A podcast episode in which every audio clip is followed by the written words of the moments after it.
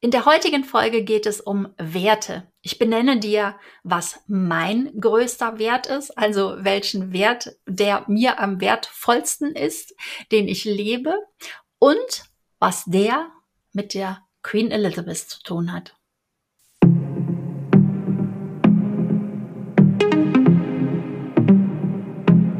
Herzlich willkommen zu einer neuen Ausgabe zur Sache Digitalität die Folge der Podcast für ambitionierte Immobilienmaklerinnen, die planbar wachsen wollen, die Freude bei der Arbeit haben wollen. Und heute geht es um Werte. Und zwar um den Wert Respekt. Es ist einer meiner wichtigsten Werte, die ich für mich heraus kristallisiert habe, nachdem ich mich mit dem Thema beschäftigt habe. Du solltest dich auch mit diesem Thema beschäftigen, denn Werte sind in der Businesswelt ein Grundgerüst der Zusammenarbeit. Denn dafür benötigen wir genau dieses Werteverständnis. Werte sind der Ersatz für Regeln, die es früher viel stärker, die viel stärker vertreten waren. Und die sind weggefallen, diese Regeln und Normen. Und dafür steht ja viel mehr jetzt die Freiheit, die Transparenz und Vertrauen dem Unternehmen oder dir oder dem Produkt auch zu geben. Insofern entscheiden wir uns auf der Grundlage gemeinsamer Werte. Du kennst das sicherlich auch, dass du teilweise überlegst, ah, wie soll ich mich jetzt entscheiden, in welche Richtung soll ich gehen? Und mir geht das dann so, dass ich wirklich überlege, was mein Opa, meine Mutter, mein Vater, mir bedeutende Personen mir raten würden, wenn ich sie noch fragen könnte, denn all die kann ich leider nicht mehr fragen. Aber sie haben mir Werte mit in mein Leben gegeben, der Wert Respekt kommt übrigens ganz stark von meiner Mutter. Und so wie ich mich dann mit, mit den Menschen äh, in Verbindung setze, mental, kommt die Entscheidung. Dann weiß ich, was ich zu tun habe. Und genauso verhält es sich auch im Business. Wenn du deine Werte kennst, ist es viel leichter, die richtigen Entscheidungen zu treffen oder überhaupt Entscheidungen zu treffen und deinen Weg weiter zu verfolgen. Der Wert Respekt oder das Wort Respekt, das hört man seit dem Todestag von der Queen Elizabeth überall. Die Menschen wollen ihr Respekt zollen. Ja, ich habe jetzt gehört und gelesen, dass die Menschen acht Kilometer anstehen, um an ihrem Sarg zu kondolieren. Acht Kilometer stehen sie an. Das heißt, sie stehen dort 10, 12, 13 bis zu 14 Stunden lang, um dieser Frau Respekt zu zollen. Sie war einfach eine Konstante. Sie war die zuverlässige. Sie war beständig. Und es gibt wohl keinen Menschen auf der Welt, der sein Amt so gewissenhaft und so hingebungsvoll erfüllt hat wie Queen Elizabeth. Und ich fand es so passend, wie der ehemalige Präsident der USA, Obama, ähm, bei der Kondolenz gesagt hat, sie war eine stabile Instanz, sie war kontinuierlich vorhanden. Und allein durch ihre Präsenz hat sie die Welt ein wenig besser gemacht wunderbare Worte, auch natürlich von Macron, von dem französischen Präsidenten, fand ich sehr passend, dass er sagte, wir alle haben eine Queen oder eine Königin verloren, aber an die ähm, Briten gerichtet, ihr habt eure Queen verloren und damit dann auch nochmal ihre Stellung klar gemacht. Und natürlich gibt es auch andere Stimmen, also diese Stimmen, die man hört bei Interviews, diese ganze Monarchie, Klimbim, das ist alles viel zu teuer und ich zahle für sie die Steuern und ja, ich empfinde nichts. Die Queen hat mir nichts gegeben. Sie hat nichts für mich gemacht. Als ich das kurz gehört habe, da musste ich kurz zucken. Nichts gemacht. Die Frau hat 70 Jahre lang ihr Amt ausgeführt, 70 Jahre lang einmal die Woche den jeweiligen Premierminister oder Premierministerin empfangen und sich mit ihm ausgetauscht. Ja, sie war natürlich distanziert. Sie hatte Kontenance, sie hatte Selbstkontrolle und sie war den Menschen sehr vertraut, aber sie war auch trotzdem sehr fern. Und das ist ja auch eine tolle Sache. Aber sie war vor allen Dingen auch eine Diplomatin. Und dieser Begriff softe Diplomatie, der wird ihr zugeschrieben.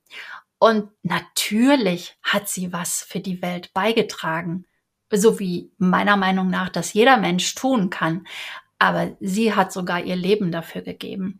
In einem Eid oder in ihrem Eid damals hat sie mit sehr, sehr jungen Jahren noch äh, gesagt, ich glaube, sie war 21 und wenn ich mir teilweise andere anschaue, die 21 sind, denke, wow, in dem Alter hat sie das gesagt. Also sie sagte, frei zitiert, ich kann euch zu ihrem Volk, äh, ich kann euch nicht in den Krieg schicken, ich kann euch keine Gesetze äh, verkünden oder verkünden schon, aber keine Gesetze bestimmen, aber ich schenke euch mein Herz. Das verspreche ich euch. Ja, und das hat sie auch wirklich bis zu ihrem Ableben getan. Natürlich hat sie Politik geschrieben. Ich stelle mir wirklich dieses wöchentliche äh, Briefing, dieses wöchentliche Besuche der Premierminister wie so ein Besuch bei der Mama vor. Also gerade wenn sie jetzt auch ähm, ein höheres Alter hatte. Aber ich glaube, sie hatte auch diesen Charme schon ihren jungen Jahren. Ähm, Churchill sagte ja auch bei ihrem Amtseintritt, dass es wohl keinen besseren geben könnte auf der ganzen Welt als sie, die diese, dieses Amt ausführt. Ähm, ich stelle mir das wirklich so vor wie den Besuch bei meiner Mama oder bei einer Mama, wo man gar nicht viel sagen muss. Die Mama weiß Bescheid. Die weiß, um was es geht, ohne viele Worte. Und es ist dann auch dieses Gefühl, dass ich will dich nicht enttäuschen, Mama. Und allein dadurch hat sie natürlich die Politik, insbesondere der Briten, aber auch des Commonwealths mit ähm, mitgeschrieben. Du kannst da einfach nichts enttäuschen. Also sie prägte auch eine ganze Ära. Und äh, wenn man sich vorstellt, als sie ins Amt kam, da war Adenauer am Amt, da gab's Churchill und in Russland war Stalin. Also ganze 14 Präsidenten in den USA hat sie mit erlebt, hat sie überlebt. Und ja, sie hat sich nicht eingemischt, aber sie hat subtil doch ihre Meinung gesagt. Beim Trump-Besuch zum Beispiel trug sie eine Brosche, die sie von Obama geschenkt bekommen hatte. Wie gesagt, manchmal sind keine Worte die viel stärkeren Worte.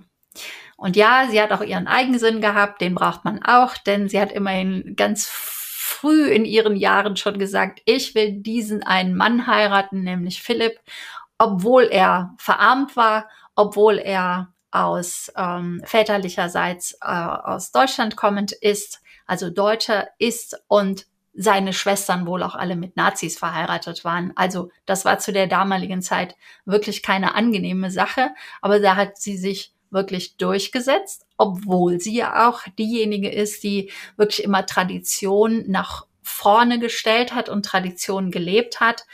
Das macht ja auch das Besondere an der Monarchie aus. Und ein wenig hat sie das Moderne trotzdem mit hineingebracht. Und das wird ja auch die Schwierigkeit jetzt sein für alle nachfolgenden Traditionen dieser Monarchie und Moderne zusammenzubringen. Das ist auch ein Thema, das ganz speziell zur Digitalität gehört. Ich sage ja immer, Digitalität ist unter anderem Verknüpfung.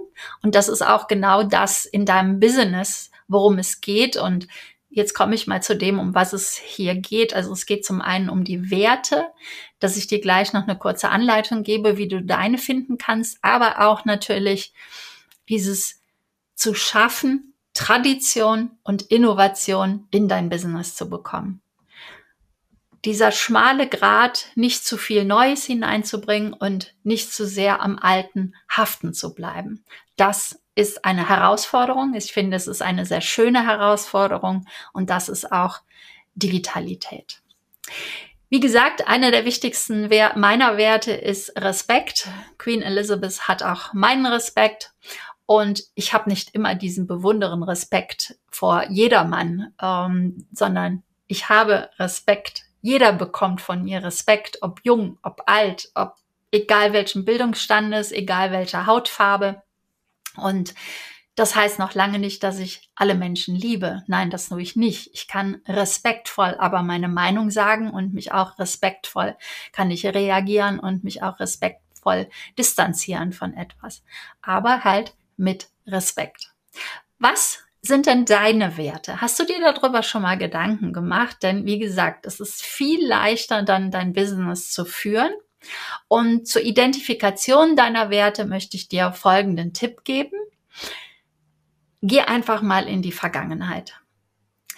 Lass dein Leben Revue passieren und denke ganz speziell an deine Meilensteine. In welchen Situationen hast du wie reagiert? Und wenn du an einem Wendepunkt zum Beispiel, ähm, ja, bleiben wir im Business, als du überlegt hast, soll ich den Job kündigen, ja oder nein? Und du hast dich für den Job entschieden, weil er der angeblich sichere Weg ist. Ja, dann ist natürlich Sicherheit eher dein Wert als Freiheit. Denn wenn du dich dann dort nicht mehr wohlgefühlt hast und vielleicht schikaniert gefühlt hast von deinem Chef oder deiner Chefin. Schau in die Vergangenheit, wie hast du in den Wendepunkten deines Lebens reagiert. Und mit diesem einen einzigen Tipp, den ich dir heute hier geben will, wirst du einen deiner Werte finden. Da bin ich mir ganz sicher. Wenn dir die Tipps in meinem Podcast gefallen, wenn du schon länger hier Zuhörer bist, dann freue ich mich, wenn du mir ein paar Sternchen dalässt. Du kannst einen Podcast bewerten. Du kannst auch gerne anderen von ihm erzählen, dass es ihn gibt, andere einladen, du kannst kommentieren. Ich freue mich auf jeden Fall darüber und schreib mir doch, was sind deine Werte und wie bist du da, dazu gekommen? Wie gesagt, meine mein größter, glaube ich, ja, es ist mein größter, wichtigster Wert, ist Respekt. Den hat mir meine Mutter auf jeden Fall mit auf den Weg gebracht. Ich verbleibe mal wieder mit den Worten Marit. Marit mit den Werten finden, also in die Vergangenheit zurückschauen um dann auch letztendlich strukturiert zu arbeiten. Das hat auch wieder sehr viel damit zu tun, denn du wirst dadurch, dass du deine Werte kennst, strukturierter arbeiten können, weil du anhand dessen leichter dich entscheiden kannst. Also insofern, such deine Werte. Ich verbleibe mit glückseligen Grüßen, Beate.